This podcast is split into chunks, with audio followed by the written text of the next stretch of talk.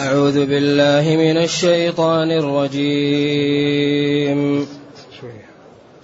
تلك حدود الله. ومن يطع الله ورسوله يدخله جنات تجري من تحتها الأنهار. يدخله جنات تجري من تحتها الأنهار خالدين فيها وذلك الفوز العظيم. ومن يعص الله ورسوله ويتعد حدوده يدخله نارا يدخله نارا خالدا فيها وله عذاب مهين. واللاتي يأتين الفاحشة من نسائكم فاستشهدوا عليهن أربعة منكم فإن شهدوا فأمسكوهن في البيوت حتى يتوفاهن الموت أو يجعل الله أو يجعل الله لهن سبيلا. واللذان يأتيانها منكم فآذوهما فإن تابا وأصلحا فأعرضوا عنهما إن الله كان توابا رحيما. إنما التوبة على الله للذين يعملون السوء بجهالة ثم يتوبون من قريب فأولئك فأولئك يتوب الله عليهم وكان الله عليما حكيما. أحسن الله عليك الحمد لله. الحمد لله الذي أنزل إلينا أشمل الكتاب وأرسل إلينا أفضل الرسل وجعلنا خير أمة أخرجت للناس. فله الحمد وله الشكر على هذه النعم العظيمة والآلاء الجسيمة والصلاة والسلام على خير خلق الله. وعلى آله وأصحابه ومن اهتدى بهداه. أما بعد فإن الله تعالى يشير في هذه الآيات إلى أن ما تقدم هو حدود الله. تلك حدود الله. من بداية السورة إلى ما قبل هذه الآيات تلك حدود الله. الوصاية باليتيم. والوصاية بأن تعطى المرأة مهرها كاملا والوصاية بعدم ظلم النساء وأن الرجل لن يستطيع أن يعدل فلا يمل كل الميل وأن له أن يتزوج واحدة أو اثنتين أو ثلاثا أو أربع فإن خاف فليقتصر على واحدة فإن خاف فليقتصر على ملك اليمين. إذا ما تقدم ثم بين أن للرجال نصيب وللنساء نصيب وبين أنه إذا حضر القسمة أولو القربى أنهم يعطون من التركة أو يردون ردا جميلا أو قولوا لهم قولا معروفا ثم أعطى لأهل التركة سواء كانوا ذكورا أو أناثا صغارا وكبارا أعطى لكل واحد حقه ثم قال جل وعلا تلك حدود الله. أي تلك هذه المذكورات من الأوامر والنواهي معالم حدود الله فلا تتعدوا ما أحل لكم وتذهبوا لما حرم عليكم. ولذلك وردت تلك حدود الله في القرآن سبع مرات ودائما تأتي فيما يقع في البيوت بين الرجل وبين زوجه وبين أولاده لأن الظلم في البيوت كثير. لأن الناس إذا ظلم أحد في الشارع قالوا له يا ظالم هذا ما يصلح. لكن يسد بابه يمكن يظلم أولاده يظلم زوجته يظلم خادمه يظلم عامله. لذلك أغلب ما تأتي تلك حدود الله بعد قضايا البيت. ولذلك هنا قال مثنى وثلاثة ورباع. فإن خفتم أن لا تعدلوا فواحدة أو ما ملكت أيمانكم. ثم قال يوصيكم الله.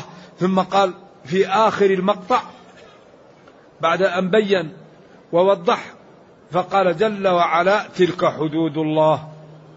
أي معالم ما أحل لكم ومعالم ما حرم عليكم. فالحدود المرسومة فلا تتعدوا ما أحل لكم لما حرم عليكم. لذلك أخطر ما تواجه الأمة المعاصي. لا يوجد شيء أخطر من المعاصي. شؤم المعصية يكون في العمر. شؤم المعصية يكون في المال. شؤم المعصية يكون في الولد. شؤم المعصية يكون في الفهم. لا يوجد شيء أضر من المعاصي. والله كريم وقادر فإذا سار العبد على الطريقة التي رسمها ربه لها الله تعالى يصلح له الدنيا ويصلح له الأخرى. لأن الله قادر وكريم ولا تخفى عليه خافية.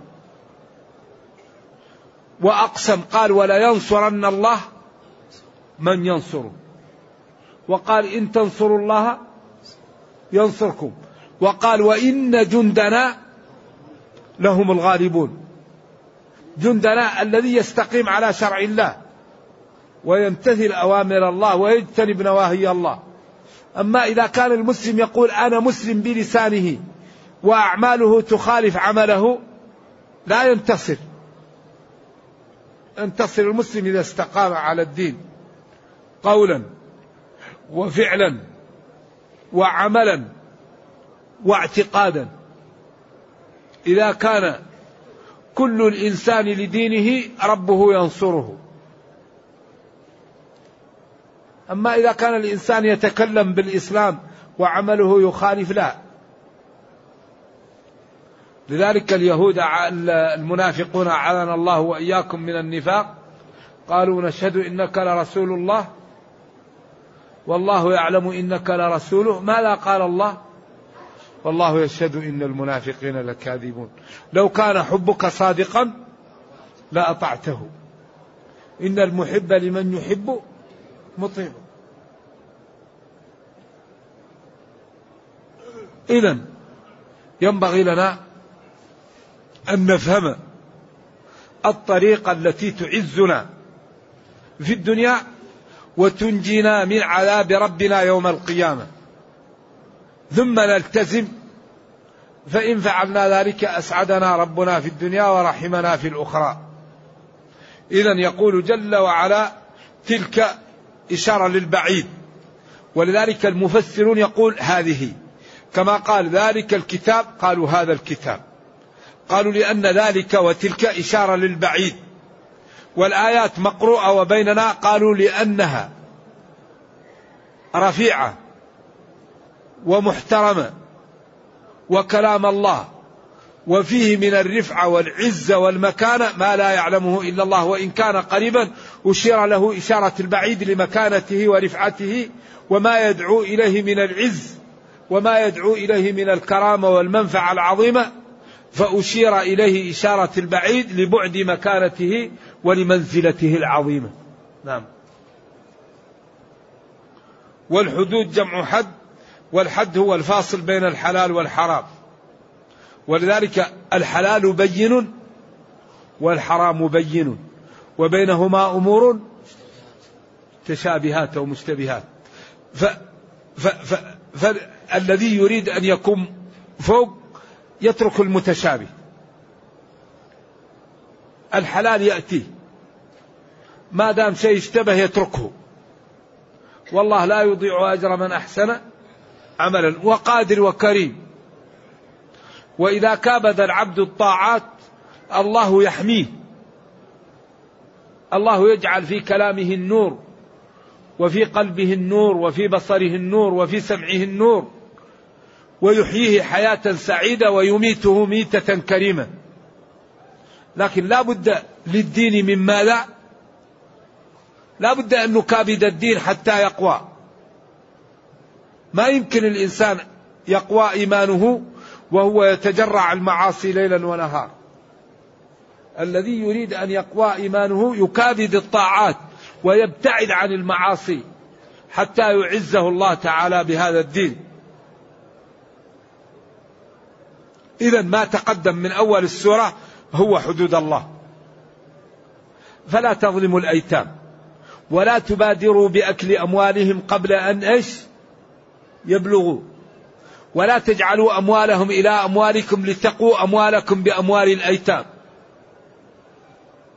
ولا تظلموا اليتيمة فإن كان أحدكم وليا لها وعندها مال وجمال تزوجها ولم يعطها مهرها كاملا.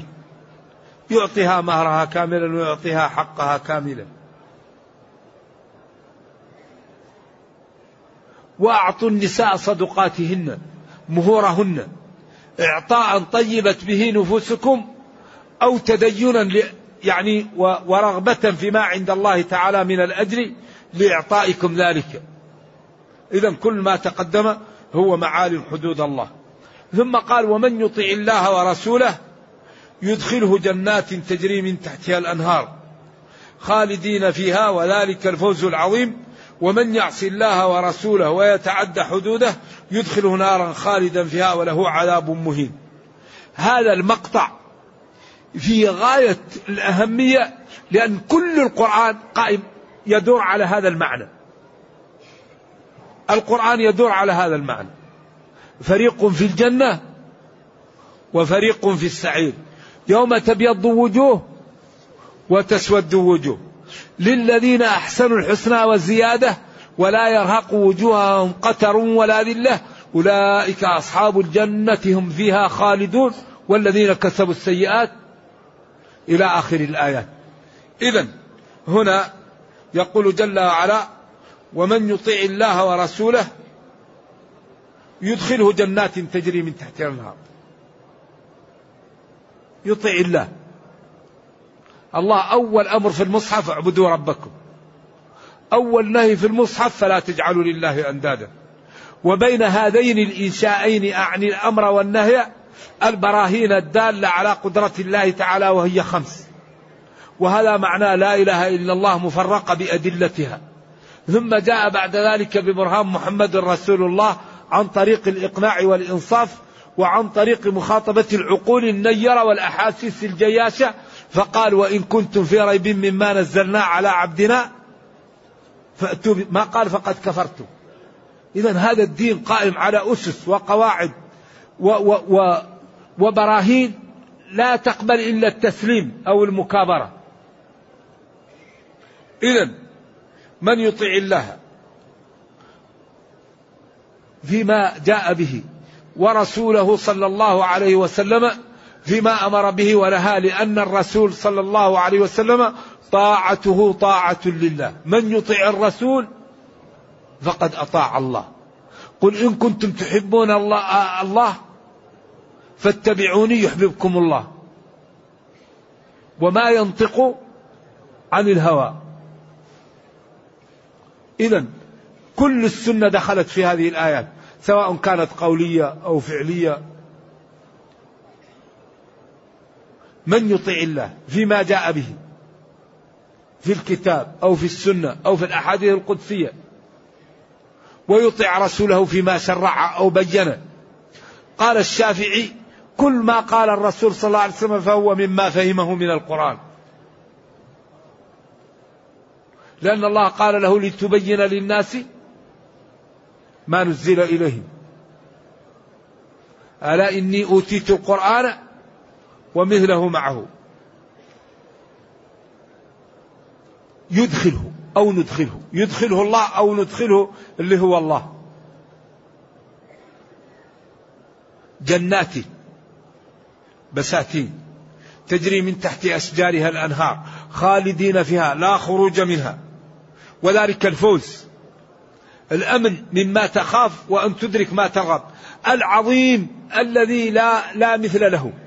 ولذلك لا يوجد شيء أنفع من كلمة الفوز. ولذلك الله قال فمن زحزح عن النار وأدخل الجنة فقد فاز. إذا الفوز في اللغة أن تأمن مما تخاف وتدرك ما ترغب فيه. إذا من يستقم ويمتثل أوامر الله وأوامر رسوله ويبتنب نواهي الله ونواهي رسوله الله تعالى يدخله الجنة. وهذه الجنة هي الفوز العظيم الذي لا وراء وراءه وهو يوم التغابن وهو الذي تتمايز الناس الدنيا ما فيها تمايز. أما الآخرة التي هي آه، دار التغابن يوم يجمعكم ليوم الجمع ذلك يوم التغابن. أصحاب الجنة اليوم في شغل. فالجنة الحقيقة لا بد لها من ثمن. وثمنها هو الإيمان والصلاة والزكاة وعدم الخوض فيما لا ينبغي. كما أن جهنم أسبابها ترك الصلاة والزكاة وعدم الإيمان والخوض فيما لا ينبغي. فهذا الكتاب الذي بين أيدينا كل ما نحتاج إليه موجود فيه. تبيانا لكل شيء. فنحن نفتح الكتاب وما نريد نجده فيه. لكن لا بد أن نعطيه وقتا نفهمه. نمتثل الأوامر. نجتنب النواهي. نتأدب بالآداب. نعلم الطرق التي يعزنا بهذا الكتاب. الطرق التي يأتينا منها الذل والخلل من هذا الكتاب. فنتجنبه. إذا هو كتاب لا يأتيه الباطل من بين يديه ولا من خلفه تنزيل. من حكيم حميد. أولم يكفيهم أنا أنزلنا عليك الكتاب يتلى عليهم. فأجره حتى يسمع كلام الله. ونزلنا عليك الكتاب تبيانا لكل شيء. إذا حري بهذه الأمة أن تكون في المقدمة وأن لا تكون في الخالف وأن تكون قدوة في إنقاذ الأمم من النار ومن الضياع لأن كتابها آخر كتاب نزل من السماء ورسولها أفضل الرسل وشرعها تبيان لكل شيء فحري بها أن تكون في المقدمة وأن تكون منقذة للأمم. أما تكون أمة القرآن وأمة الإسلام في الخالف فهذا أمر لا ينبغي. والسبب في ذلك نعم. عدم الأخذ بالأسباب. الضعف الذي تعيشه الأمة ناشئ عن عدم القيام بالأسباب. الله قال أوفوا بعهدي أوفي بعهدك. الله قال إن الله اشترى من المؤمنين أنفسهم وأموالهم بأن لهم الجنة. الآيات. والمتنبي يقول ماذا؟ لولا المشقة ساد الناس كلهم. لماذا الجود يفقر والإقدام قتال. والسؤدد منحصر في النفس والمال. ما في طريق ثالثة للسؤدد. مالك تبني به المساجد تنفق به على الأيتام تصلح به ذات البين تحصن به ثغور المسلمين. نفسك تعلم الناس تدعوها للدين تردها عن الظلم توضح لها معالم الرفعة وتزرع فيها الفضيلة والمروءة وعلو الهمة حتى تكون الأمة في المكان اللائق بها. اذا نحن نعيش ضعف بعدم القيام بالأسباب. الله يقول: وأعدوا لهم أعدوا، أين نحن من هذا الأمر؟ الله يقول: ولا تنازعوا فتفشلوا، أين نحن من هذا النهي؟ الله يقول: وتعاونوا على البر والتقوى، أين نحن من هذا الأمر؟ يا أيها الذين آمنوا اتقوا الله وكونوا مع الصادقين. إذا أوامر ونواهي غير منتبه لها عند هذه الأمة فلذلك سبب لها تقويضا. فإذا انتبهت وتحركت كما رسم لها تكون في المكان اللائق بها. والله جل وعلا يقول إن الله لا يغير ما بقوم حتى يغيروا ما بأنفسهم. إذا يقول ومن يعص الله ورسوله ويتعدى حدوده التي قال تلك حدود الله يدخله أو ندخله نارا أي عظيمة. كلما نضجت جلودهم بدلناهم جلودا غيرها كلما خبت زدناهم سعيرا وما هم منها بمخرجين. أعوذ بالله. وله عذاب مهين.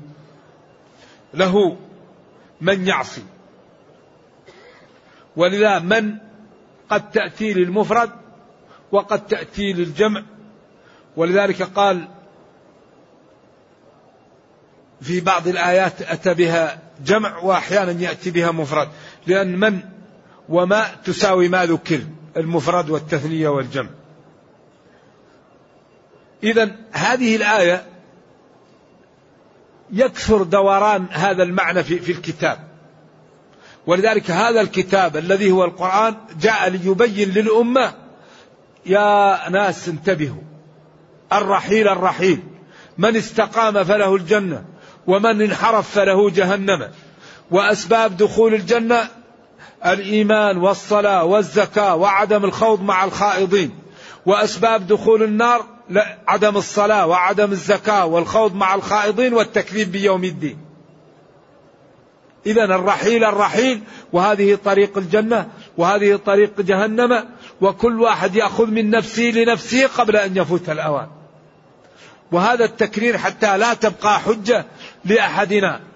رسلا مبشرين ومنذرين لئلا يكون للناس على الله حجة بعد الرسل. ثم قال واللاتي يأتين الفاحشة من نسائكم.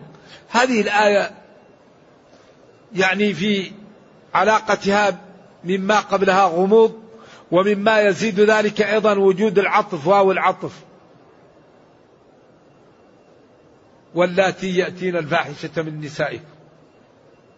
قال العلماء لما ذكر الله حقوق النساء في أن يعطى لهم المهر وأن الرجل لا يعدد إلا إذا إيش اطمأن من أن يعدل وأن اليتيم يبتعد عن زواجها إلا إذا أعطاها مهرها كاملا. أراد أن يبين أن النساء أيضا إن انحرفت لا بد أن يؤخذ على يدها.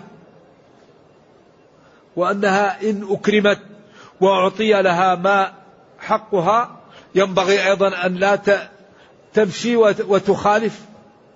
فبين أن المرأة واللاتي يأتين الفاحشة من نسائكم أي من المسلمات فاستشهدوا عليهن أربعة منكم. هذه الآية فيها أقوال للعلماء هل هنا المقصود اللاتي يأتين الفاحشة النساء الثيبات والرجال الثيبين وغلب النساء هنا ويدل على ذلك قوله بعده والذي واللذان يأتيانها منكم. يعني وهو البكر والبكرة. أو الآية هنا المقصود بها الشذوذ واللاتي يأتين الفاحشة من نسائكم وهو المساحقة.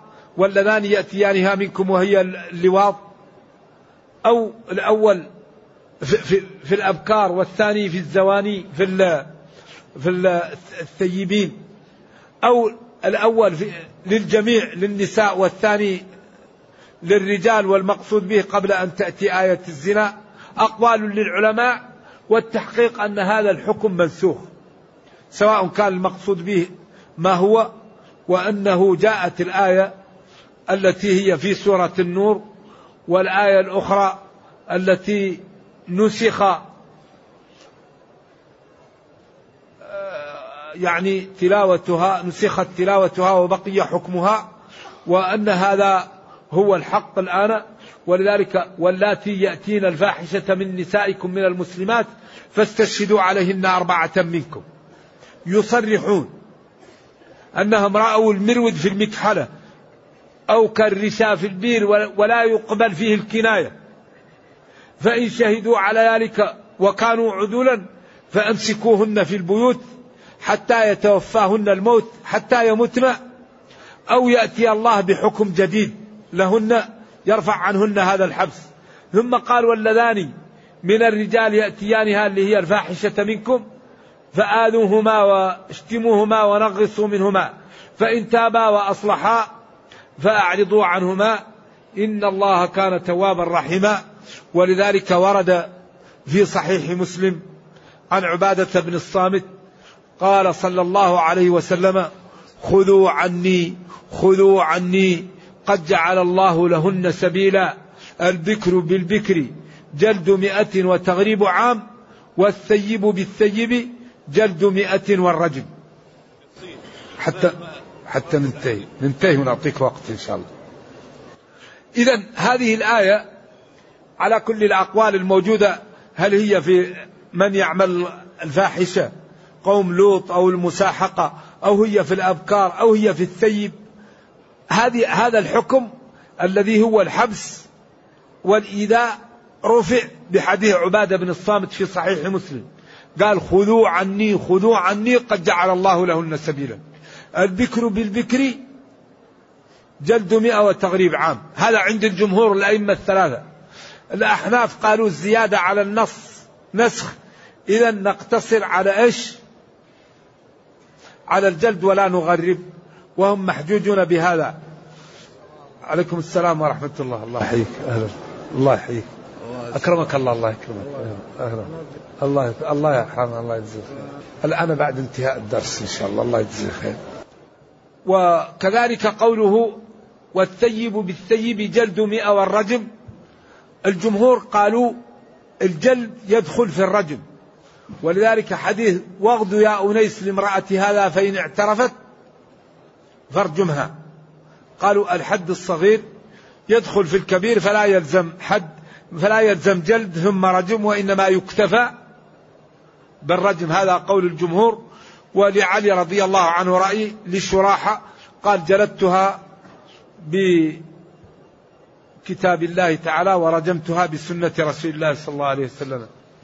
ولكن الذي يظهر من النصوص أن يعني الثيب إن زنى يكتفى له بالرجم. ولا يثبت الزنا في الإسلام إلا بالاعتراف. لأنه عملت له طريقة وأحيط بأمور لم يثبت إلا بالاعتراف.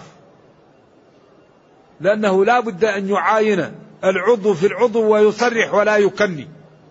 فإن جاء ثلاثة وشهدوا ولم يأتي الرابع يضربون وهم في حكم الله كذبة. الحمد لله. يهديكم الله يصلح بالكم. لأن الله جل وعلا قال فإن لم يأتوا بالشهداء فأولئك عند الله أي في حكمه وفي شرعه هم الكاذبون. وهذا يدل على سماحة هذا الدين وعلى سماحته وعلى أنه جاء لإحاطة الأمة بالصيانة وحفظ الأعراض. ولذلك جاء بالوعيد الشديد إن الذين يحبون أن تشيع الفاحشة في الذين آمنوا لهم عذاب أليم. هل لا كان قبل أن تأتيني؟ هل لا سترته بثوبك؟ إذا واللاتي جمع التي يأتين يعني يقدمن على الفاحشة الزنا من نسائكم من المسلمات. فأطلبوا شهادة أربع من الرجال عليهن عدول. فإن شهدوا على ذلك فأحبسوهن في البيوت إلى أن يمتن أو يأتي حكم جديد. وقد جاء الحكم الجديد وهو الجلد مئة للثيب لا لا للبكر وتغريب عام. وجلد مئة والرجم للثيب وقلنا إن الجمهور أخذوا بالحد الكبير وأسقطوا الصغير وهو الجلد واكتفوا بالرجل والحقيقة أن هذه الآيات تبين جمال هذا الدين وحسنه وجمال ما يدعو إليه لأن كل ما يدعو إليه الإسلام هو فيه صالح في الدنيا وفيه صالح في الأخرى. وكل ما ينهى عنه هذا الدين هو فيه ضرر في الدنيا وضرر يوم القيامة. فذلك حري بالأمة أن تتعاون على البر والتقوى وأن تظهر للعالم جمال هذا الدين بأن تعتني بقنوات جيدة ويكون يعرض فيها الدين ويفهم للناس جمال الدين وتكون هذه القنوات بلغات العالم الحية. حتى نفهم العالم الإسلام وحتى يدخل في الإسلام من يريد ذلك ومن لم يريد الإسلام فلا يبقى عنده حجة على الله يوم القيامة. لأننا نوضح للناس هذا الدين ونعطيهم يعني الفهم الصحيح له. لأن كثيرا من المسلمين مقصر في إفهام غير المسلمين عن هذا الدين. كما أن بعض المسلمين لا يتبع الدين ويخالط غير المسلمين فإذا رآه غير المسلمين نفروا من الإسلام بسبب عدم استقامته وعدم احترامه لدينه ولقيمه فهذا مما يجعل بعض الناس ينفر من الإسلام. فلذلك والعالم أصبح كالمدينة الواحدة فحري بالأمة أن تجتهد في إيصال الإسلام الحق لهذا العالم وأن تدعو لدينها بالرفق وبالحكمة وبالموعظة الحسنة وأن تعلم أنها قد تسأل عن كثير ممن يدخل في النار ممن لم يصلهم الإسلام على الطريقة الصحيحة وأن الأمة شوهت طريق هذا الدين على الأمم الأخرى. فحذاري حذاري من ذلك. ونرجو الله جل وعلا أن يرينا الحق حقا ويرزقنا اتباعه وأن يرينا الباطل باطلا ويرزقنا اجتنابه وأن لا يجعل الأمر ملتبسا علينا فنضل. إنه خير مسؤول والقادر على ذلك. وصلى الله وسلم وبارك على نبينا محمد وعلى آله وأصحابه ومن تبعهم بإحسان لله يوم الدين. اللهم إنا نسألك الجنة وما قرب إليها من قول وعمل ونعوذ بك من النار وما قرب إليها من قول وعمل. ربنا أتنا في الدنيا حسنة وفي الآخرة حسنة وقنا عذاب النار. سبحان ربك رب العزة عما يصفون وسلام على المرسلين والحمد لله رب العالمين.